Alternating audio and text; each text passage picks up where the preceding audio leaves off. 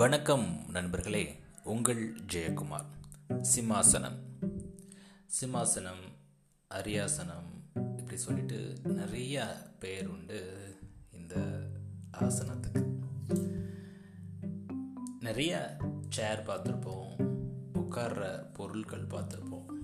ஆனால் இது எல்லாம் தாண்டி அதில் சிறப்பு மிக்கது அப்படின்னு சொன்னால் அதுக்கு பேர் தான் சிம்மாசனம். இந்த சிம்மாசனம் அப்படின்றது அதிகாரத்தின் வெளிப்பாடு. நான் தான் இங்கு முதன்மையானவன் அப்படின்றத சொல்லக்கூடிய ஒரு உருவகம் அப்படின்னே சொல்லலாம்.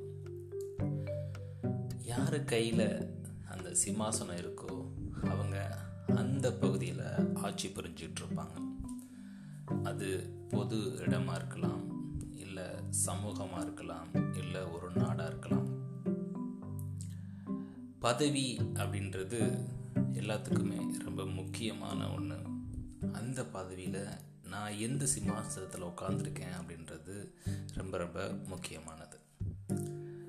சரி இந்த சிம்மாசனம் இல்லை அரியாசனம் அப்படின்ற பேர் எப்படி வந்திருக்கலாம் அப்படின்றதுக்கான ஒரு சின்ன ஆராய்ச்சி தான் நம்ம எல்லாத்துக்குமே தெரியும் பக்த பிரகலாதன் இரண்ய கசிபு இவங்க ரெண்டு பேர்த்துக்கும் நடைபெற்ற அந்த வாக்குவாதத்தில் கடவுள் தூணிலும் இருப்பார் துரும்பிலும் இருப்பார் அப்படின்னு சொன்னதும் நரசிம்மர் வருவார். நரசிம்மர் வந்து இரண்ய கசிப்பை வந்து நெஞ்ச கிழிச்சிருவார்.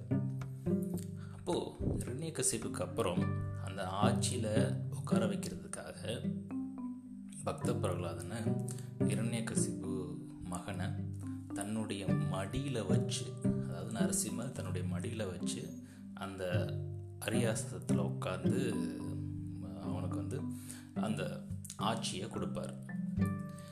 அதனால தான் ஆசனம் அப்படின்னு சொல்லக்கூடிய அந்த இருக்கை நரசிம்மர் சிங்க வடிவத்தில் இருக்கிறனால அது சிம்மாசனம் அப்படின்ற பெயர் வந்திருக்கலாம்.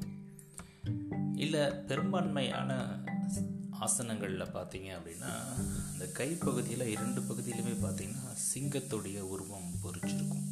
ஸோ அதன் காரணமாக கூட அது வந்து சிம்மாசனமாக இருந்திருக்கலாம்.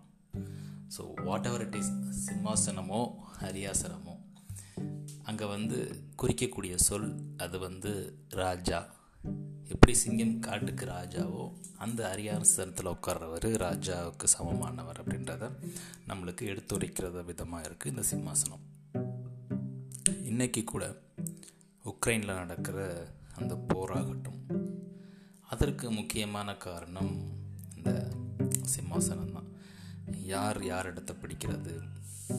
சின்ன ஈகோ பகை இது எல்லாம் சேர்ந்து அந்த பதவி அப்படின்ற ஒரு செயலை கையில் எடுத்து அப்பாவி மக்களும் சரி இரு தரப்பிலும் சரி சண்டைகள் நடைபெற்றிருக்குங்க.